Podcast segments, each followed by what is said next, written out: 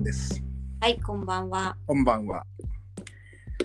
えーこの番組は役に立たない歴史の話をストーリーテラーのイージーがストーリートールダーのハサミさんにただ伝えていくだけの番組となっております。はい、役歴ですね。はい、クラシック最終話です。はい、来ました。来ました。もう3ヶ月ぐらいやって、ようやくですね、おクラシックも終わりにしたいと思います。はい、終わりましょ終わりましょう。う。うん、先週はですね、まあはい先先週から1900年代に入ってきまして、うん。ラベルとドビュッシーとエリック・サティですね、この3人をやったわけなんですが、うん、割と3人とも結構メジャーなんじゃないかな。うん、うん、うん、僕自体は多分結構知っててみんな。うん、知っててる。でまあうん、今のいろんな音楽の源泉になった人たちだよね。そういうヒーリング音楽とか、あとはボレロ。うんボレロもうん、今で言うと近いのは EDM とかが多分近いんだよね。え？ー、どの辺？ダンスミュージックとかに近くてえ、ボレロ？ボレロとかは。うん。踊るの？踊る踊るわけじゃないけどこうなんか同じメロディーをこう繰り返していくみたいなあー、なるほど、なるほど。そういうところがうんまあよく言われれてるあの今の EDM の源泉って何ですかって言ったらラベルのボレロですっていう人は多えいね。でドビュッシーはまあさっき言った通り、そのうん。今で言うそのマイナーセブンのコードとかそのメジャーコードとマイナーコードを同時に鳴らすっていう今のポップスのコードっていうものを作り出した人だし、サティは今のヒーリング音楽、うん。BGM カフェの音楽とかっていうものがこのうん、源泉がこのサティで、うん、まあ、今の音楽の元になった人たちっていうのは大体この1900年代の頭ぐらいにこう出てくるわけですね。うん、うん、で今週最後はですね最終話はまた2人の人をちょっと紹介するんですけどもあ、最後二人か。うん、最後2人です。はい。あ、そっか。1人目はですねうん、うん。えラフマニノフっていう人なんですけどなめっちゃ有名じゃん。聞いたことある。るしラフマニノフっていう言葉はなんか聞いたことあると思うんだよね。ある。なんかねうん。何で聞いたことある？なんだろうね。わかんないけど聞いたことあるよ。あのねうん。俺の予想だけどうん。多分のだめとかだと思うのだめカンタービレとかそうかも。うんよくマフマニノフ弾いてるわのだめのはでなんでかっていうとちょっと後で説明するね、はいえっとこの人はどこの国の人かというとですねロシアの国の人ですあ、そうなんだ。ロシア人ね。名前的にもロシア人っぽくない？ラフマニノフって、うも全然見当つかない。まあ、ロシア生まれなんですけども。うん。もうねこの人マジで生まれた時から天才って言われてて。生まれた時から？もう生まれた時から天才もうずっと天才っていう、こいつ天才だなって育てられたような感じの人で。へえ。ただねこうこの人は別に裕福ってわけではなかったんだよね。で生まれたすぐにね、割割とすぐに両親が離婚しちゃってあら。うん。うんちょっと複雑な家庭で育ったんだけどうん。でもまあ音楽の才能がありすぎてうん。割とずっと奨学金で生活しててへえ。もうお金なんて全くなくても奨学金でずっと音楽活動できちゃった系の人ですねなるほど。うんでこの人の才能をすぐに気づいたのが、うん。何を隠そうあのチャイコフスキーなんですよおお。あのチャイコフスキーがあもうこいつやべえぞって言って、まあ、同じロシアの人だからねうんうん。うんであのまあこの人をすごくあの、うん評価してくれた人で。でまあペテレブルグ音楽院っていうところに通って奨学金でうんうん。でも当然のように首席で卒業して。うん。で音楽家としてこう進んでいくんだよねうーん。たださ、うん。1900年代初頭のロシアって、うん。まあこの役歴でもたびたび出てくるんですが、うん。ロケットとかでも多分出てきたし、うん。あれなんですが、うん。まあ、第一次世界大戦があってうんあとロシア革命っていうのがその時にあってうん。もうなんか音楽どころじゃないわけよ、うんなるほど。うん、だからもう音楽活動ってロシアじゃできないよねって言ってロシアから抜け出して亡命しちゃうんだよね、あ、そうなんだ。うん。そうであのスイスの方にまず行くんだけどうん。スイスでまあここで活動しようと思ったらすぐにまたナチスっていうのが来てでまあ最終的にアメリカに亡命することになるんだけどー。うーん。うんでだから最後ビバリーヒルズかなんかに住んでそこで作曲活動してたんだけどセレブ。まあ、セレブでいい生活だなと思いきや意外とやっぱずっとうん。僕の音楽の門をうん。ずっと閉じている音楽への門をずっと閉じているのは唯一の国がうんもう我が祖国ロシアであるって言って、もうロシアを批判しまくりながらなんで俺の国だけが俺の音楽認めてくんねんだよみたいな感じでああ、切ないね。うん。そうやってたんだよね。うーん。でさラフマニノフの音楽ってねうん。あのーなのだめとかでよく出てくるっていうのはうん。音楽学校とかで勉強してる時によよく出てくるんだよ。ほうほなんでかっていうとねう。うん。もうラフマニノフの音楽が特徴ってまずね激ムズなの曲自体が超むずいのよ。うん。だから音楽弾くことすらが結構難しい曲でうん。だからそのねプロになりたいみたいな音楽学校の人がやっぱすごい練習するんでねラフマニノフってああ、だからのために出てくんの？そうだからのために出てくんのよなるほど。そうめちゃめちゃ難しくて、うん。まあ、この人もともとピアニストでもあるんだけど、うん。まあ、リストと並ぶぐらいピアノの名人って言われてたのねへえ。でこの人の音楽がなんで難しいかっていうとねこの人ちょっと病気を持っててほマルファン症候群っていう病を持っててねう。マルファン。症候群っていう病気があってこれを持ってて持ってるんだけどうん。これどういう病気かっていうとなんかうん全身の結合細胞が体質的に変化してしまうっていうちょっと難しく言うとそうなんだけど、うん。うん。まあ、つまりね病気で骨格がねちょっと変な形をしてるんだよね、指の？えー体全体へえ。あの人によって多分部位は違うんだけど。ここの人に関して言うと手の骨格がちょっとうん。体質的にちょっと人と違うほうほくてう。うん手。がねめちゃめちゃでかいんだよへえ。でそれでピアノ作るからさ普通の人にはもう超大変だよねうんうんうん。なるほどね。でどのぐらいでかいかっていうとねうん。あの左手で12度の音程が出せたっていうんだけど、12度。えピアノってさひ弾いたことある？弾いた触ったことある？ある。じゃあ、私、どからどが、ま、マジでギリ。どからどがギリ？あ、でもエレクトーンでだけど、おほぼ同じ。どからどでこの人ってねうん。ドからうん。ドレミファソラシドレミファソまでいくのやばくない？1オクターブの上のソまでいけるんでこの人左手で同時に寄せるのねでかでかいよねっ。うん。ドレミファ12度だからドレミファソラシドのうん。ドレミファソまでいくっていうやばい手の大きさの持ち主でうんうん。その人が作曲するからさ弾けないじゃん普通の人はマジでみたいな確かに。そうだからよくさっき言ったうんショパンコンクールとか、国際ピアノコンクールとかうんうん。でやっぱこのラフマニノフを弾くっていうのはうん。よくあるんだよやっぱ激ムズで、うんうん。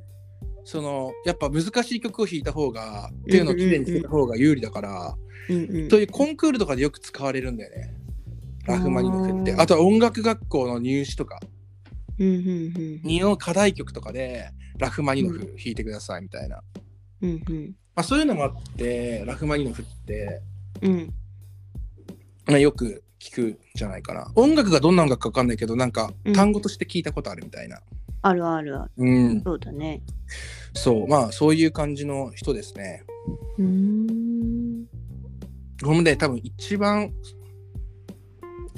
きまではいかないけど、うん。トップ5に好きな自分のクラシックの曲でうん。好きな曲のトップ5に入るのが、うんこのラフマニノフのピアノコンチェルトの第2番って曲があるんだけどうん。めっちゃ、ま超むずだと思うけど、うんまあ俺はピアノ弾かないからむずいから簡単だろうがどっちでもいいんだけど、うん。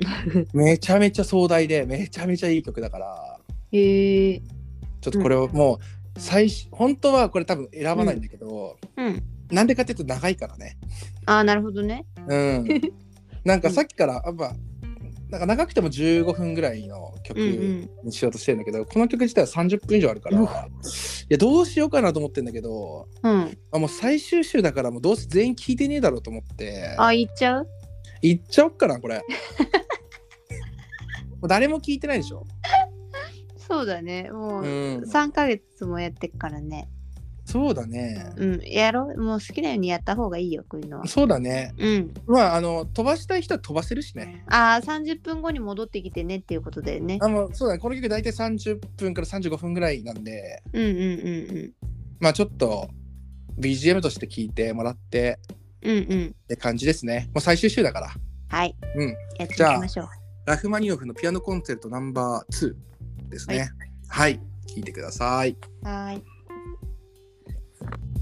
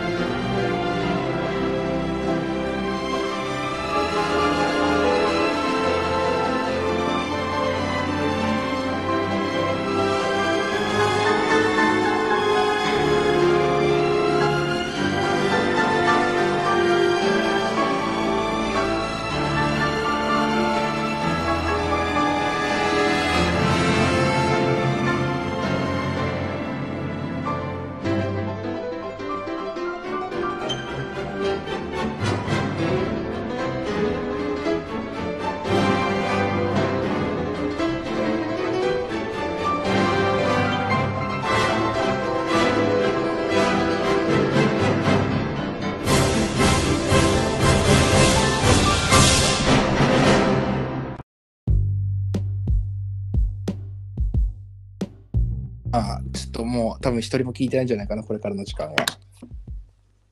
みんな脱落して。ハサミさんも脱落しちゃったもしかして今。脱落してない。いや、いるいるいる。あいるいるいる。なんか、そう、今、さっきさ、うん。さっきはずっとイヤホンなしで喋ってたんだけど、急に声ちっちゃくなっちゃってたからさ、あ本当。今、急いでエアポッツをつけました。はい。うん。じゃあ長かったクラシックの歴史もですね、はい残すところあと一人となりました。はい。はい。えっ、と、ラフマニノフともう一人今回紹介するのはですね、ガーシュウィンっていう人なんだけど、えー、なになに聞こえ だ、だ、ガーシュウィン。ダーシュイン？ガーガーシュウィンっていうあガ人。がね、ガーシュイン。ほで、この人ね、お父さんはロシアの人なんだけど、うんこの人はどこで生まれてるかっていうとアメリカで生まれた人なんですよ。うついに舞台はアメリカへ。へーアメリカで生まれた人が、うんまあ、音楽家になったわけですね。アメリカで生まれたガーシュウィンは、小学生の時にドボルザークを聴いて音楽に目覚めるんだよね。つまつまりはドボルザークが植えた種っていうのが、ここに来て開花するわけですよ。へーでうん。クラシックとうん。あとはアメリカの音楽、うん。これが融合していくんですね。ほうほう。アメリカの音楽って言ったら何？タンタタンタンタン それはまあ国家だね。あねアメリカの音楽って言ったらやっぱジャズなんだよね。え？あそうなの？ジャズっていうのはアフリカ系うん。アメリカ人のコミュニティの中から生まれた音楽で、うんうん。あそそもそもね。うん。そうジャズってそもそもうん。クラシックへの対抗として生まれてんだよね。あそうなの？そう。反クラシックとして生まれたのがこのジャズっていうもので、へえそのなんだろう。自由っていう、まあ、アメリカの持ってるその自由っていうその思想を音楽性で追求していくみたいな、自由な音楽性っていうのが自由なアメリカにはあはって。いはいはいはいこれがこうそう。アメリカのその思想っていうものと音楽がつ、あの結びついてクラシック、うん。そのヨーロッパのクラシックっていうものに対抗するためにできたのがこのジャズなんだけど。うーん。このガーシュインはですねうんアメリカで生まれたガーシュインさんははいこの対抗するクラシックとジャズっていうのを融合させていくんだよね。ヨーロッパで育ったクラシックっていうものがここで新しいステージになったっていう風な感じかな。へえうーん。すごい、ねまあ、これが今回紹介する最後の人ですね。へえまあ最後のどんな曲流そうかなと思ったんですが、うん。これガーシュウィンって人が有名な曲がですね、うん。ラプソディ・イン・ブルーっていう曲があるんですよ。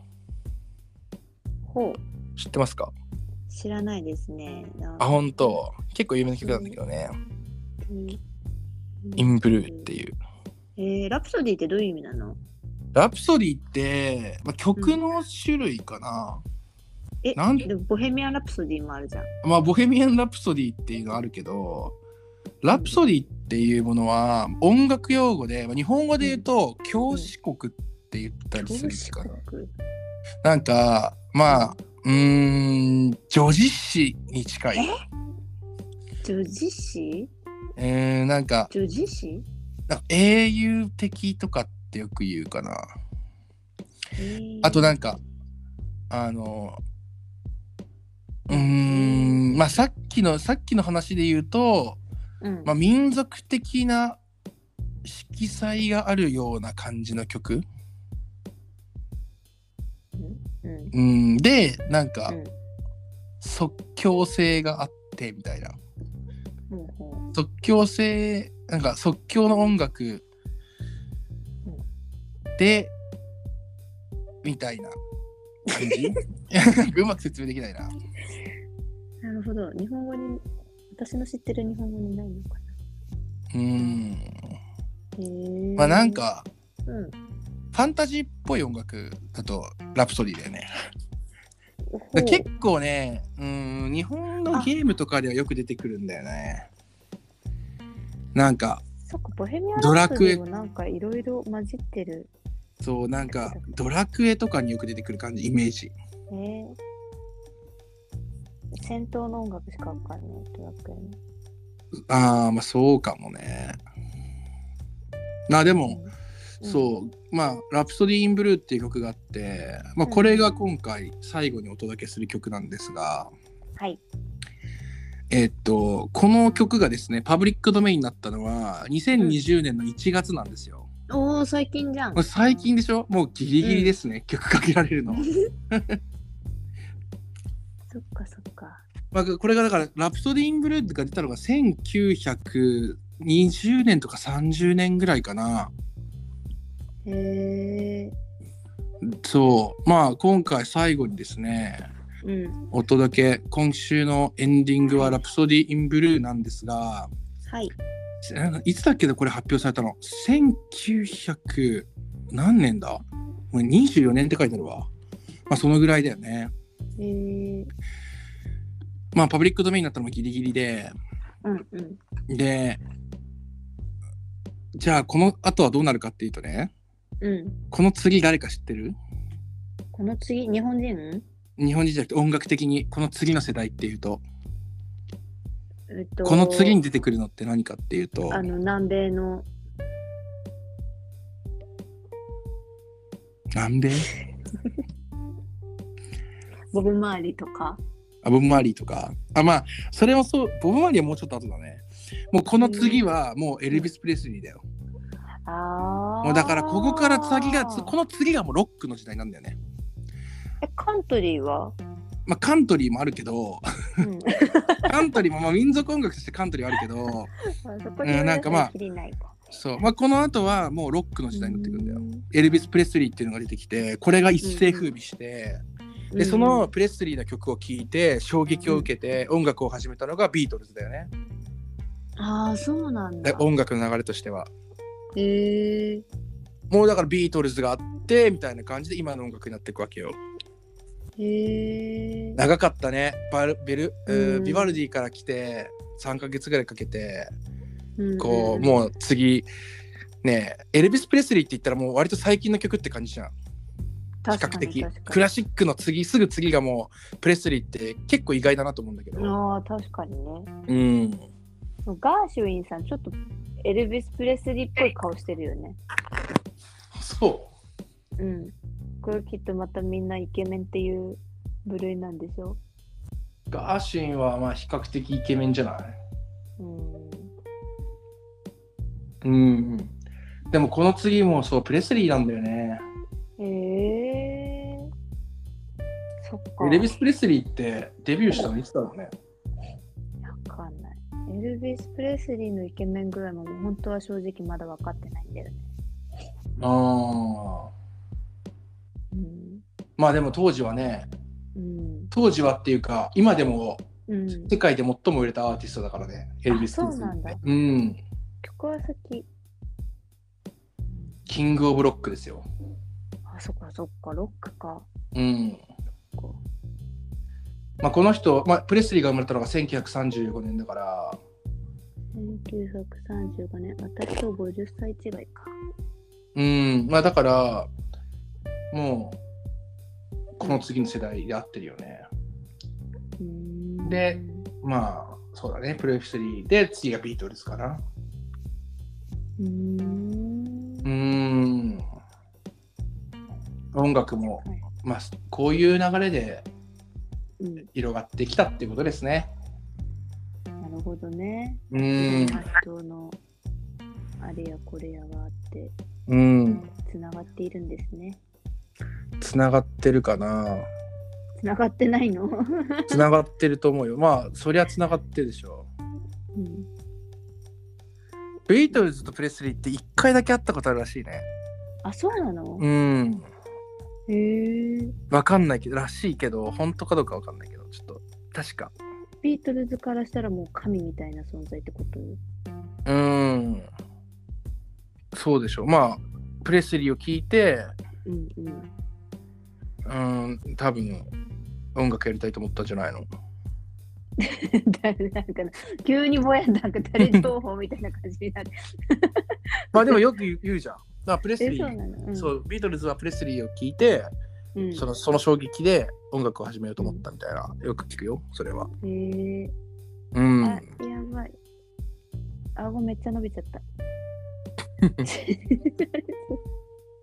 最後の二人がやったらもうなんか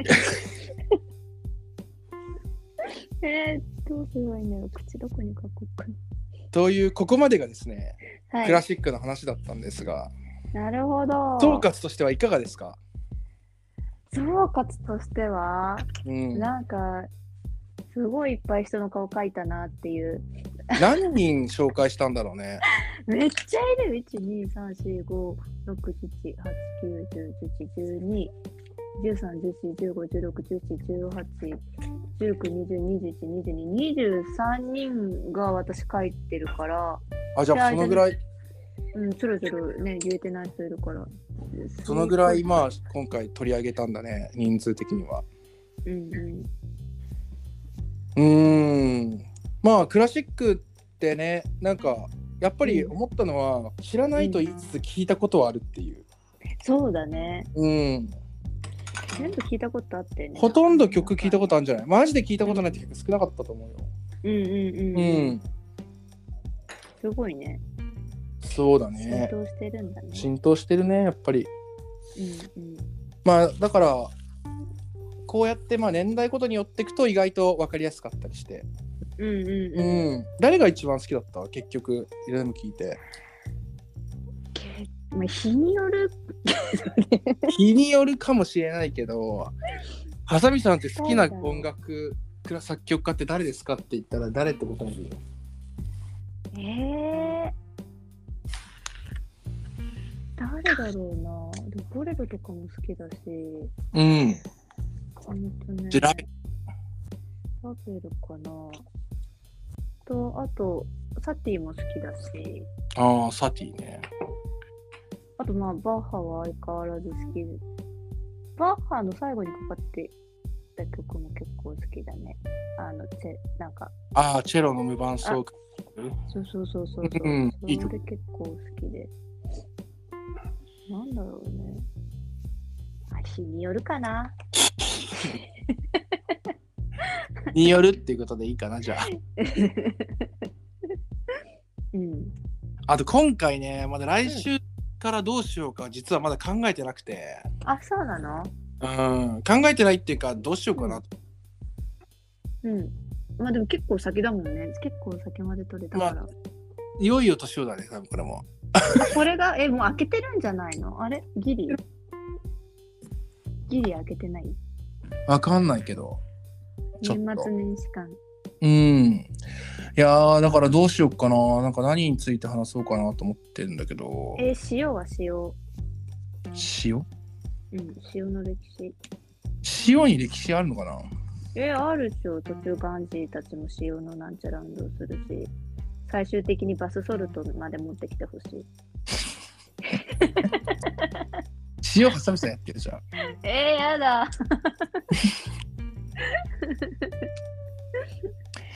いや、なんか、うん、なんとなく、うん。これだったら再生数は多分増えるんだろうなっていうのもあったりするの。なんとなくわかるのよ。あ、これは多分再生数増えないだろうなみたいな。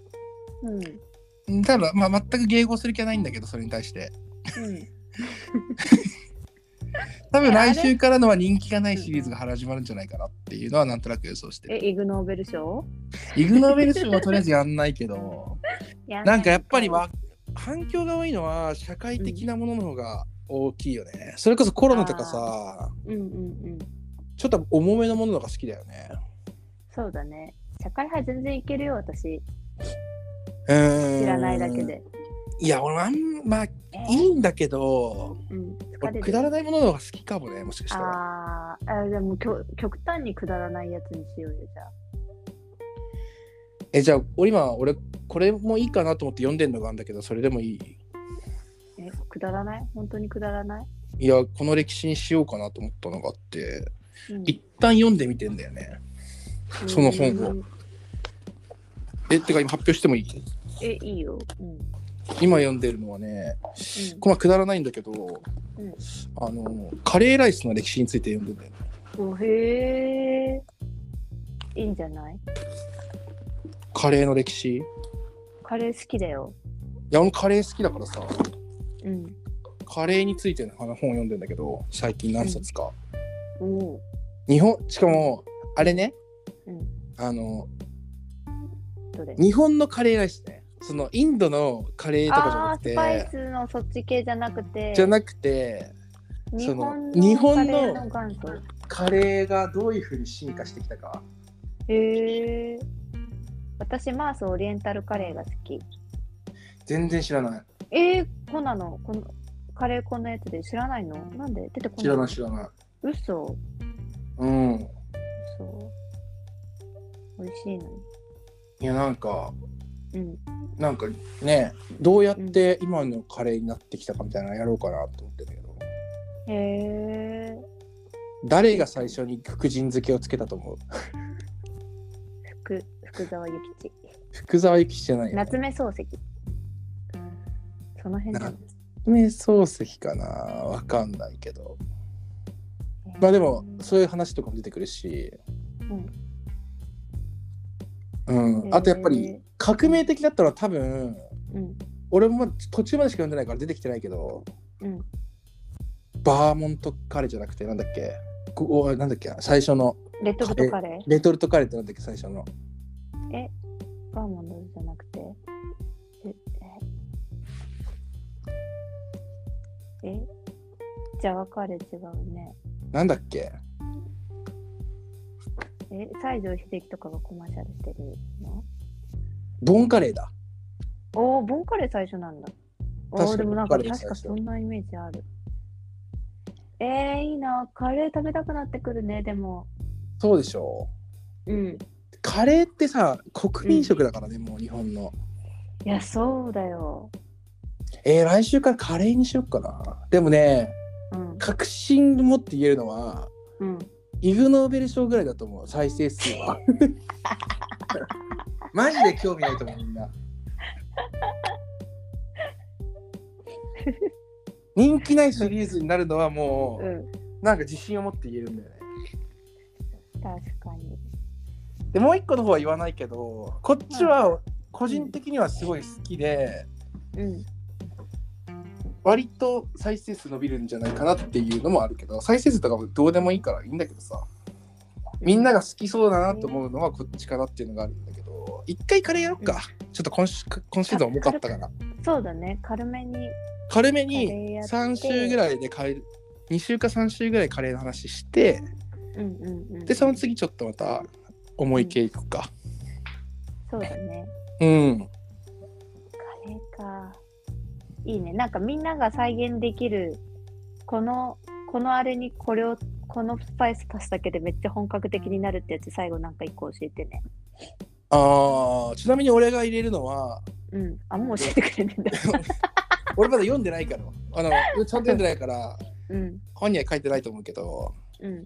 俺がカレー作るときにこれ入れるなっていうのはチャツネだね。ああマンゴーはいチャツネとか、はいはい。え、それオリエンタルカレーにも入ってるよ。べべ別でついてるやつ。ある。本当。あそうなんだ、うん、で個人的に一番好きなのはカラメライズドオニオンチャツネっていうのがあるの。うーん、絡めてあんの？カラメルにカラメまでカラメルになるみたいな飴色に多分炒めた玉ねぎなんだけど。あるうーん。カラメライズドオニオンチャットニーっていうのがあってうんこれカレーに入れるとマジでうまくなるからへー。おすすめ。売ってるかどうかわかんないんだけど。え、しゃびしゃびのカレーとドロドロのカレーとどっち好き派？いやそそれはドロドロでしょ。ああ。しゃびしゃびも好きなんだよな。あれあのココイチのカレーみたいな？ああ、それもそうです。もうスープカレーぐらいのしゃびしゃびでも好き。あのねスープカレーはマジカレーじゃないからねあれスープだからねああ、そっかそっか。うんえ、カレーラーメンは？ラーメンか。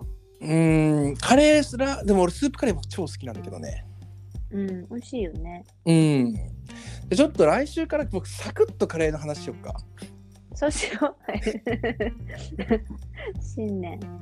新なんか、うん、サクッとカレーの話をしねて、みんなが餅に飽きている頃にカレーの話をしてそうだね。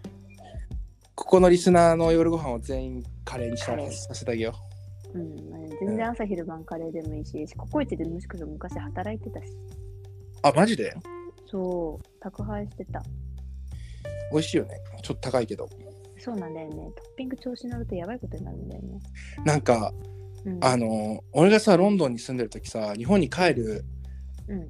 ちょっと前にロンドンにココイチができたんだよ、えー、ロンドンにもあるんだ。そう。超高くて、うえ。うん。てか今空前のロンドンってカレーブームなんだよね、え？知ってる？マジで人気で。え？今多分、ん。ロンドンで一番流行ってる日本食はカツカレーなんだよ。あ、カツカレーはうまいよ。超流行ってるからマジで。うん。大ブーム。大チキンカレーチキンカツカレーブームだよチキンカツなんだ。とんかつ食べないからね向こああ、そうなんだ。うだから。イスラム教の人が多いからさ。へえ。だからその豚肉をそもそもそんな使わないから。ああ、なるほど。もう超ブームだから。へえ。マジで。だからうん。チキンカツカレーブームで、まあ、そういうのもあってだと思うけどココイチがうん。できて、けどココイチで3000円とかするわけよ。トッピングとかするとちょっと日本人としては手出ないよね3000円のカレーは。いや、そうだよ。海外行くと日本食めちゃめちゃ高いもんね。餃子とかさ、1000円とかするもんね。そうだからちょっと無理かなって思って行かなかったけど確かに。そうか。まあじゃあ来週から多分日本人が好きな食べ物ランキング間違いなくトップ3には入るだろうと言われと言われ俺の中で言われている 急に控えめになった。だってわかんないもん確かにね。多分トップ3入るでしょみたいなお子様が好きな 食べ物ランキングには入って、あ入今時の子は違うのかなハンバーグ唐揚げカレあーぐらいじゃないの？ね。うんうんうんうん、まあじゃあさそのカレーについてちょっとやりましょああ、やろうやろううんう。うん。じゃあ長かったお疲れ様でしたクラシック お疲れ様でした。すごいね。これ、え、これ、これあのメモ用紙のやつ全部喋り終わったの？終わったに ?20 何ページ。えーっとね何ページだっけな？うん。ちょ今回音楽が入ってるからさああ、長くなるよね24枚だねいやー、すご終わりました24枚分のすごいね。うんこの中で、ドドボル、ドボルザークと、チャイコフスキーと、うんサティと、うんうんと、ロッシーニと、ブラームス、ベートーベンがすごい自信作。まあじゃあそれはちょっとツイッターの方でねうん えツイッターの方の反応はどうなんですか？あ、でも確かに日ごといいねは減ってる気がするね。あ本当 あ、でもなんか新しいね、うん。あの、リスナーさんとか、あ、うん。そういえばね、コメント、コメントくれてるんだよ。あの、あそうなんだ。あのさ、そうそうそう、えっと、ポッドキャストのうん。ひ評価みたいなところに、うん。あ俺が一件一星1をつけたやつね。そうそうそうそうそう、うん。あれをね、どうやって見た？あ、ユースレス一人流れちゃう。番組で見る。なんかどう、あーもうど、どっからそのレビューのあれに行くのかわかんないんだけどさ、うんなんか一度だけセカザツのオフ会で会った人も、ロアさんっていう人もコメントくれてて、へえそうプスちゃんとロアさんと。え、あねーあー、あったかも。うん。読むなんだって読む？あーそうだねいいけどったら読もえ、いいけだよ。読みましょう。うんとね、10月の2021年10月3日にプスちゃんさんがくれてるのは、う、うん、楽しみな番組っていうタイトルでうん星5つくれております。えー、ありがたいねそうなんですよ。で、お話聞くのが好きなので楽しませてもらっています。自分の趣味が広がるような話題が嬉しいっていうコメントをいあ本当はい、ありがとうございます。本当に聞いてる人いるんだね。いや、いるんだよ。ね、ありがたいね。えプッシちゃんはしかもめっちゃ毎度ツイッターでコメント結構くれてる。ええー、ありがたいじゃん。そう。で、えっと、ロアさん、ロア、ロアでキャットさんってういう、ん。セカザツでもお便り昔紹介されててうん。っていう、なんか失恋の仕方を、あ、失恋の仕方じゃない、失恋の立ち直り方うんのすごいいいお便りをチャイさんに送ってて、うん。ですごい印象的だった人なんだけど、うん。あの、ロアさんも星5つで、うん。心地よいゆったりした字、字、ちょっと待って、え、どうやって見るタイトル全部ちょっと見えないけど、うん。い。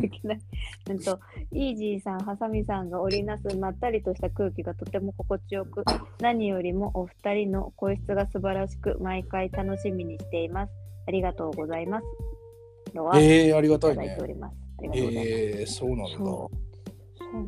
いや、マジで聞いてる人がいるっていうのが不思議だね。ねまあでも11月7日だから、ロアさんも、今はわからない。そうだね、もう聞いてないね。多分だって、4割しか残ってなかったんだもん。だから、1週につき1割ぐらい減ってってるんだよ、きっと。毎週ね。そうだね。だから、多分100人聞いてたら、次の週には90人になって、うんその次の週には81人になって、その次の週には73人になって、みたいな感じで、多分1割ずつぐらいこう毎週減ってくんだよね。そうあしあ間違えたね。で次のシーズンの一番最初にこれ紹介しないといけなかったね。多分新しいシーズンの方がなんか聞いてくれそうな。そうでもああ、ないまあそうなの。カレー、カレーと麺打ったら聞く聞かない分かれちゃうのかな。うん、あ、聞かない人の方が多いだろうね。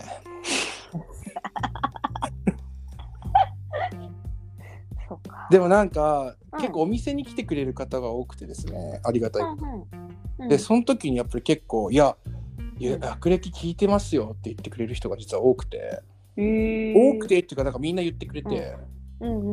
学歴聞いてますけど好きなんですけどとか言って、えー。え嬉しいし、うん。聞いてる人いいんだなっていう。ね、そうなんだ。ねありがたいね。なんかさ、ポッドキャストって、やっぱうん、続けるのが難しいと思うんだよね。ああ、そうだよね。多分、うん。これ、てかもうさ、3月とかに始めてんだよね、これ。え、あ、そうだからさだっけ？3月ぐらいから始めててだってもうこれシーズンこれ6でしょ、はい。多分平均6は6週ぐらいはやってるはずだからうん。シーズン6に関して言うと10週ぐらいやってるからうん。多分もう40週とかやってんだよこれ40回分ぐらいはそんなにやってるの？だからさ続けてるよねちゃんとすごいね。うんだって絶対やり始める時へー1話で終わるかとかねうんうん、うん。こういうのってさ続けるのが大変なんだよなと思って始めてるからうんうんうんうん。よく続けてるよねいやあ、5月の6日が最初かも。あ全然5月だったわ 3月とかじゃないわ ロケット開発の歴史。うで、ん 1, 一番目がさ、1時間25分もあるんだけど。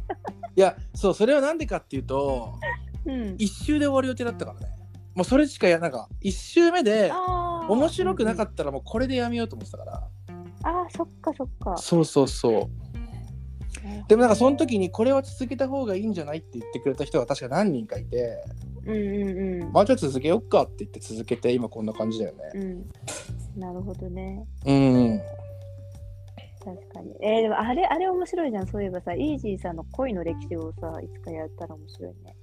俺の恋の歴史？重量版になっちゃうけ そうだねど、だだ流しにはできない。あとなんか俺ねこういうのってうん。なんか勝手に思ってるんだけどうん。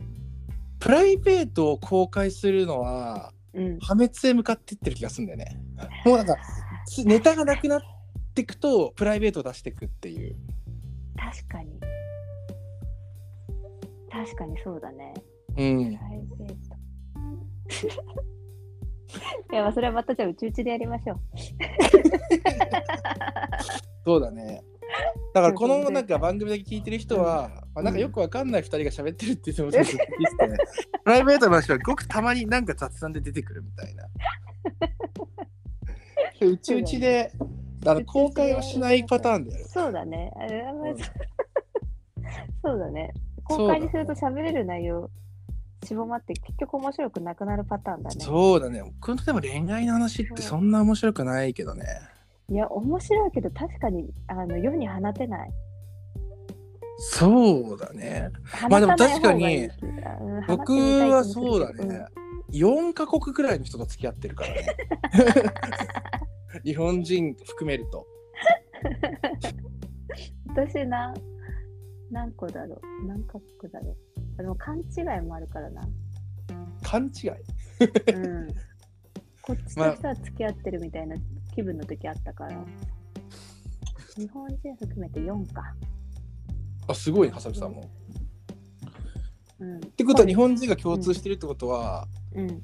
7カ国分ぐらいのなんか恋愛の話とか。え、でも国かぶってってかもしれない。あ、かぶってないか。ちなみに何、どこの国の人と付き合った？あ、でも付き合うまでは行ってないのもあるわ。あれ？あれ？付き合ってないわ、一人。あれ？あ、いえ、あ、うん？えなんかさえ、待って、え、ちょっと待って。まあ、やめとこ いや、わかる、気持ちはわかるんだよね。だって外国の人ってさ、日本と違ってさ、う。うんあの、付き合ってくれませんかみたいなセレモニーがないじゃん。ないね。そのあ日本とうん韓国ぐらいなんだよ、多分それがあるのが。あ、なるほどね。あ、まあ、俺は韓国の人と付き合ったことがあるから、そのセレモ、うん韓国の人はやるんだなっていうのは分かってるけど、その以外の国の人って基本的になんかないんだよね、そういう。僕とお付き合いしてくれませんか？みたいな、そういうセレモニーは。あーあうん。